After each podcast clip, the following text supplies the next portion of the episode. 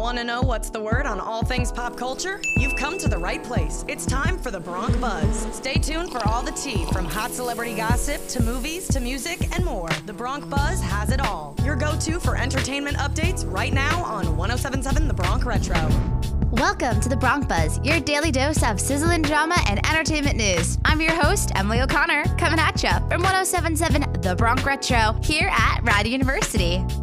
Pacino's girlfriend Noor Alfallah has filed for physical custody of their son Roman, according to multiple reports. In legal docs obtained by The Blast, Afula requested that Pacino have reasonable visitation of their three month old baby. She also reportedly requested the Academy Award winner have joint legal custody, which would allow him to participate in minor decisions concerning their baby, including medical treatment and education.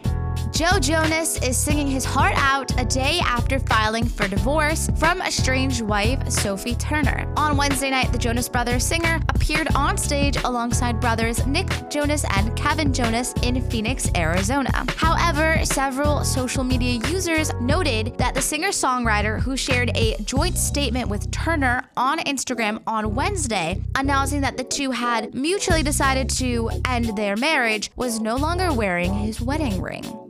Tom Hardy and Austin Butler are joining forces in their new film, The Bike Riders. A new trailer for the film released on Wednesday shows Hardy and Butler's characters forming a bike gang in Chicago 1965, getting in fights, setting bars on fire, and of course, riding their motorcycles around the city. The Bike Riders is a drama following the rise of a fictional 1960s Midwestern motorcycle club through the lives of its members, according to a press release. The Bike Riders opens in theaters on December 1st. That's a wrap on today's drama. Check back tomorrow for another episode of The Bronc Buzz on 1077 The Bronc Retro. I've been your host, Emily O'Connor. We hope that you've gotten your daily fill of movie, TV, music, pop culture news, and more.